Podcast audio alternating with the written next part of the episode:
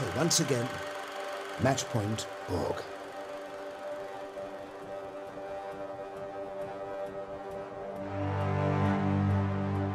Nu tänder jag en cigarr.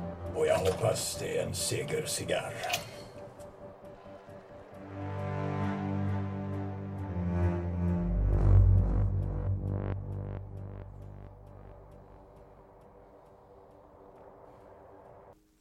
(7월 12일) 화요일 FM 영화 음악 시작하겠습니다.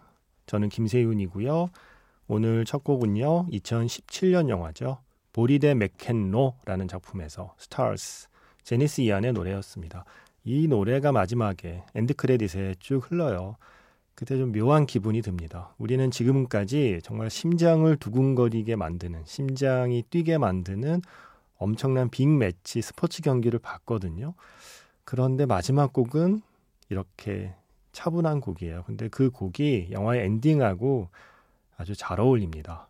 실존했던 선수죠. 비에른보리라는 테니스 선수 그리고 맥켄노 어, 선수의 대결을 그린 영화입니다. 1980년 윈블던 테니스 대회에서 세계 최초로 윔블던 5연패에 도전하는 스웨덴 선수 비에른 보리 그에 맞서서 이제 막 떠오르는 신예이면서 악동 이미지를 갖고 있는 미국 선수 맥켄로의 정말 엄청난 빅매치를 그린 영화예요. 이 영화 정말 재밌습니다. 보리 대 맥켄로. 스포츠 영화로도 좋고요.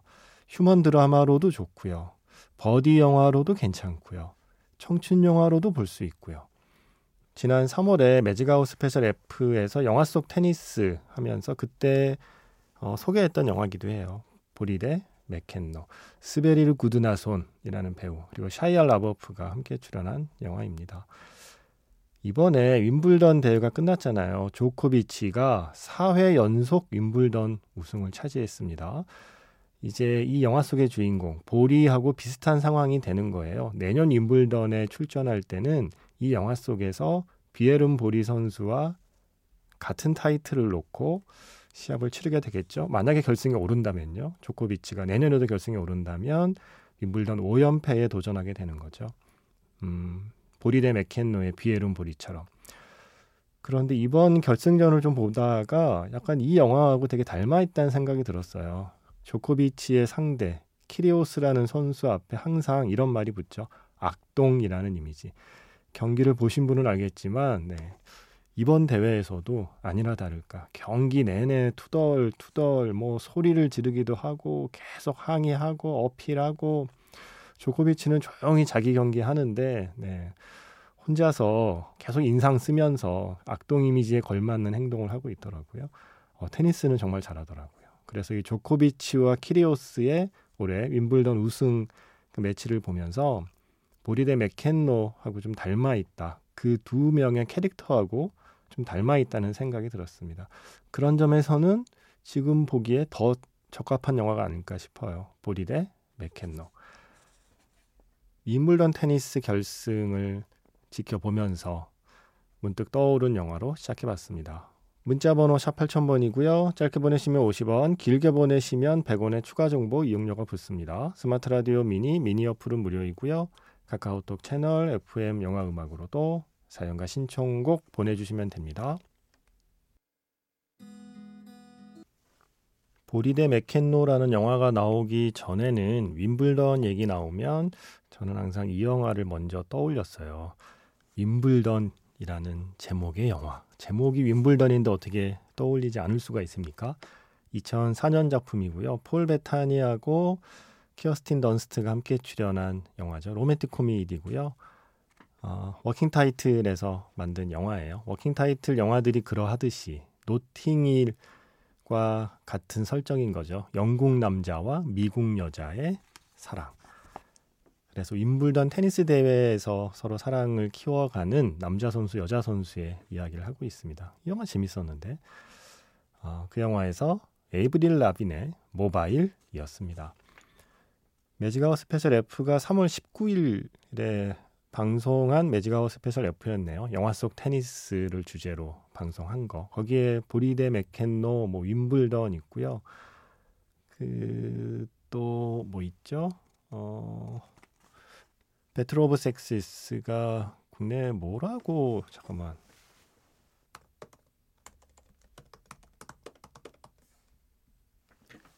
아 빌리진 킹 세기의 대결 네 그것도 있었고 뭐 영화 장면으로 도 중요하게 쓰이는 매치 포인트 같은 영화도 있었고 어, 궁금하신 분은 네, 3월 19일 매직아웃 스페셜 F를 다시 듣기 해보시면 테니스와 관련된 영화 이야기를 들을 수 있을 겁니다. 그리고 강수원 씨가 며칠 전에 아 요즘 선곡 별로예요라고 하셨거든요. 오늘 선곡은 마음에 드시나요? 마음에 드셨으면 좋겠는데 이게 제가 하다 보면 그날 그날의 흐름이 있잖아요. 오프닝에서부터 쭉 약간 꼬리에 꼬리를 무는 선곡으로 이어가다 보면 어떤 날은 좀 장르가 몰릴 때가 있어요. 락이 한번 절반을 차지할 때가 있고 또 어떨 때는 가요가 절반을 차지할 때도 있고 어떨 때는 뭐 클래식이 거의 대부분일 때도 있고 그래서 뭔가 좀 취향에 잘 맞지 않는 그 장르의 곡들이 몰려 있을 때 들으시면 아 요즘 선곡 별로다라고 느끼실 수 있었을 것 같은데 오늘 선곡은 어떤지 궁금합니다. 3할 타율을 제가 노리고 있습니다. 우리 모두 야구처럼 그렇게 3할만 해도 잘한다고 박수 쳐주는 세상이 되기를 저는 바라거든요. 10번 중에 3번만 안타를 쳐도 훌륭한 선수가 되잖아요, 야구에서는. 열흘의 방송 중에 한 3일치만 나의 취향에 맞아도 음, 3할 정도면 괜찮지 않을까라고 생각해 주시기를 바라는 저의 예, 순전히 개인적인 욕심을 말씀드리면서 그나저나 최근에 뭐 싱투게더 이 애니메이션 어디서 방영을 했나요? 같은 날 신청곡이 나란히 들어왔습니다. 권호균 씨가 싱투게더 애니메이션 싱투게더 초반에 나오는 곡 이 게 싱의 2편이죠. 애니메이션 싱이 워낙 또 재밌고 잘 돼갖고 2편에서는 또 보노도 예, 목소리 출연 뭐 노래도 같이 하고요. 이 싱투게더 2편 초반에 나오는 곡 중에 Can't Feel My Face 위켄드의 노래를 커버한 곡이 쓰이고 있는데 위켄드의 원곡을 신청하셨어요. 그러시면서 시네림의 Just Pop에서 들을 만한 곡이긴 하지만 Just Pop에서도 기묘한 이야기 사운드 트랙을 자주 소개하니까요. FM 영화 음악에서도 Just Pop풍의 곡을 들어보죠. 라고 하셨어요. 저는 여기에 이견이 있습니다. Just Pop풍의 음악이라는 게 따로 있습니까? 여러분. Just Pop에서 트는 곡 중에 영화에 쓰이기만 하면 FM 영화 음악에서 다 틀 수 있습니다. 그렇게 구분하지 말아주세요. 예. FM 영화 음악이라고 뭔가 진입장벽을 느끼시는 것 같은데 모든 노래를 틀 수 있습니다. 예. 영화에 살짝 발을 걸치기만 한 노래라면 장희수 씨도 싱투게더를 보고 나서 그동안 Just Pop에 신청했던 Bad Guy 혹은 션 멘데스 곡 같은 것들이 이 영화에 쓰였다니 반가워하셨어요. 아니 왜 빌리 아일리시의 맷가이나 션 멘데스의 곡을 FM 영화 음악에는 신청 안 하셨나요? 다 영화에 쓰였는데. 그래서 물론 Just Pop에도 신청을 하시고 예, FM 영화 음악에도 신청을 하시라는 말씀입니다. 자, 그래서 Just Pop풍이라고 생각하시는 노래들을 영화 싱투게더에서 골라봤습니다. 권호균 씨의 신청곡은 네, 신청하신 대로 위켄드의 원곡으로 Can't Feel My Face 준비했고요. 장희수 씨의 신청곡은 영화 사운드 트랙 버전 태런 에저튼과 토리 켈리 그러니까 조니하고 미나죠. 고릴라하고 코끼리 예 듀엣이네요. There's Nothing Holding Me Back 션 멘데스의 곡 이렇게 두 곡 이어 듣겠습니다. 김세윤의 Just 영화 음악 네, 세 곡 이어 들었습니다. 두 곡만 들려 드리려다가 한 곡 더 Bad Guy까지 이어봤어요. 어, 세 곡 다 싱투게더에 나온 곡이긴 한데 마지막 빌리 아일리시 곡은요. The Boy라는 영화에도 쓰였고 제가 기억하는 것만요. 또 다른 애니메이션이죠. Bad Guys라는 애니메이션 예고편에도 쓰였어요. 많이 쓰였어요. 예, 빌리 아일리시의 Guy. 지금 끝났고 그 전에는 싱투게더에서 There's Nothing Holding Me Back. 테런 에저튼과 토리 켈리의 노래요.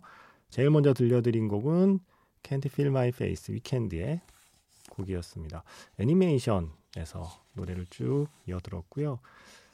애니메이션 음악 두 곡 더 골라봤습니다. 약간 좀 재지한 느낌의 애니메이션 음악들인데요. 어, 김태현 씨의 신청곡 애니메이션 붉은 돼지 제가 무척 사랑하는 미야자키 하야오 감독의 애니메이션 붉은 돼지 사운드 트랙에서 돌아갈 수 없는 날들 신청하셨거든요. 이 곡이 딱 재즈 느낌의 곡이에요. 그래서 한 곡 더 이어볼게요. 신데렐라 디즈니 애니메이션 신데렐라의 유명한 그 노래 있죠. 비비디 바비디부 이 노래를 스테이시 켄트가 다시 부른 비비디 바비디부까지 붉은 돼지에 돌아갈 수 없는 날들 신데렐라의 비비디 바비디부 이렇게 두 곡 이어 듣고요. 영화 자판기에서 만나겠습니다.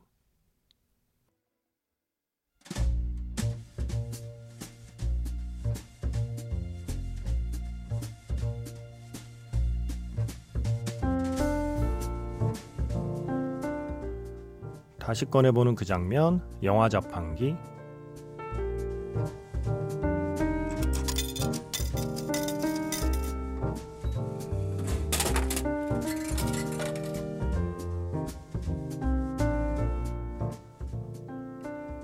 다시 꺼내보는 그 장면, 영화 자판기. 오늘 제가 자판기에서 뽑은 영화의 장면은요, 영화 공공의 적에서 한 장면입니다. 대한민국 경찰 강철중이 목욕탕에서 때를 불리고 있습니다. 그런데 온몸에 문신을 한 건달이 들어와서 시끄럽게 하죠. 조용히 말로 타일러 보는 강철중. 하지만 말이 통하지 않습니다. 뭐 할 수 없네요. 또 손을 쓰는 수밖에. 다시 꺼내보는 그 장면, 영화 자판기. 지금 열리고 있는 부천국제 판타스틱 영화제에서 배우 특별전 올해 설경구 배우가 주인공이죠. 설경구는 설경구다라는 타이틀로 설경구 배우의 필모그래피를 돌아보는 특별 행사가 열리고 있어요. 그래서 영화제 기간 동안에는 설경구 배우에게 헌정하는 영화 자판기를 하고 있습니다. 오늘은 공공의 적 2002년 작품이고 강우석 감독의 영화였죠. 이게 2편에서는 경찰 강철중이 아마 검사 강철중으로 바뀌지 않았나요? 그런데 뭔가 이 경찰 강철중 캐릭터가 더좀 음, 압도적이어서 그런지 그 뒤에 강철중이라는 영화로 또 새롭게 영화를 만들 때 그때는 또 다시 경찰이 됐던 기억이 나요. 그래서 강철중 시리즈 혹은 공공의 적 시리즈가 총 3편까지 나왔던 걸로 기억합니다. 그 중에 1편이었어요. 독특한 캐릭터의 첫 등장이었죠. 그 독특함을 드러낸 첫 장면이 바로 이 목욕탕 장면이었습니다. 이런 식의 대사 있잖아요. 형이 돈이 없다고 패고 기분 나쁘다고 패고 네. 이게 강철중만의 어떤 독특한 이야기하는 스타일이었잖아요. 네. 범죄도시 이전에 공공의 적이 있었다고 생각합니다. 그리고 마속도 형사 이전에 경찰 강철중이 있었다고 생각해요. 뭔가 이렇게 좀 속 시원하게 만들어주는 경찰 캐릭터의 뿌리는 범죄도시 이전에 공공의 적이 먼저 아닌가? 예. 그리고 마동석 배우의 마석도 캐릭터 이전에 설경구 배우의 강철중이 먼저 아닌가 하는 생각을 합니다. 그 시대에 따라서 그때그때 사람들이 원하는 음, 일종의 현실적인 영웅 캐릭터들이 등장하는 거죠. 경찰 영웅. 한국 영화에서 빼놓을 수 없는 강철중 캐릭터를 설경구 배우가 또 자신의 스타일로 만들어낸 거죠. 아, 제가 노래 소개 안 했죠? 네. 퍼니 파우더의 Public Enemy였습니다. 자, 뭔가 이런 속 시원한 액션 영화, 네. 웃으며 볼 수 있는 액션 영화. 그런 영화의 또 마지막 음악들은 뭔가 풍이 좀 비슷한 느낌이 있죠. 자, 이 노래는 어떤가요? 다찌마와리, 아기니어, 지옥행 급행열차를 타라. 재밌는 코미디 영화이면서 액션 영화이기도 했습니다. 자, 이 영화에서 리쌍 그리고 에픽하이가 함께합니다. 다찌마와리. 다찌마와리, 악인이여, 지옥행 급행열차를 타라. 류승완 감독의 영화에서 다찌마와리, 리쌍과 에픽하이의 노래였고요. 이어서 역시 류승완 감독의 영화죠. 짝패에서 다이나믹 듀오의 도망자였습니다. 윤한호 씨가 짝패를 보셨네요. 어, 무엇보다 액션이 영화에 정말 찰지게 붙어 있었고 특히 길거리 싸움씬에서 입이 딱 벌어졌습니다. 어, 하시면서 류승환 감독님이 앞으로 만들 영화 중에 한두 편 정도는 짝패처럼 이렇게 액션에 몰입한 영화 꼭 만들어 주시면 좋겠습니다 하면서 신청하셨어요. 뭔가 범죄도시 그리고 공공의 적, 음, 짝패 뭔가 좀 같은 장르로 묶을 수 있지 않을까요? 일단 주인공은 형사 혹은 경찰 혹은 전직 경찰 이런 직업이 설정되어야 되고 말보다 주먹이 앞서는 성격이어야 되고요. 정의로운 다혈질의 느낌이 있어야 되죠. 그래서 그런 사람들이 정의를 실현하는 과정을 지켜보며 우리가 환호하고 열광하는 영화들. 어, 그걸 좀 더 코믹하게 비틀면 다찌마리가 되고, 그걸 좀 더 액션에 힘을 실어주면 짝패가 되고요. 그 사이에 공공의 적과 범죄 도시가 있고요. 그런 느낌을 갖게 됩니다. 뭔가 답답한 시대에 답답한 시절에 이런 영화들이 또 보고 싶잖아요. 그래서 범죄도시 2가 이렇게 크게 흥행했다고 저는 생각을 합니다. 아, 아 짝패 재밌는데. 네. 짝패 재밌습니다. 네.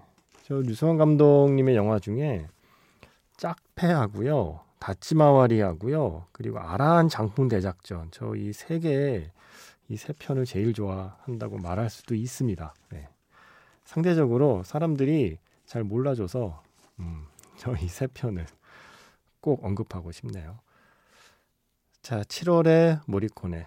음, 7월 한 달 동안 엔니오 모리코네 곡들을 다양하게 커버한 음악들을 준비하고 있죠. 오늘은 어떤 음악이 좋을까요? 음, 지금 남아있는 시간을 보면 이거 괜찮을 것 같습니다. 스테판 슈미치의 기타 연주예요. 미션의 Gabriel's Oboe를 기타로 연주하거든요. 어, 이 느낌도 좋더라고요. 그래서 오늘은 이 곡을 마지막 곡으로 하겠습니다. 저는 내일 다시 인사드릴게요. 지금까지 FM 영화 음악 저는 김세윤이었습니다.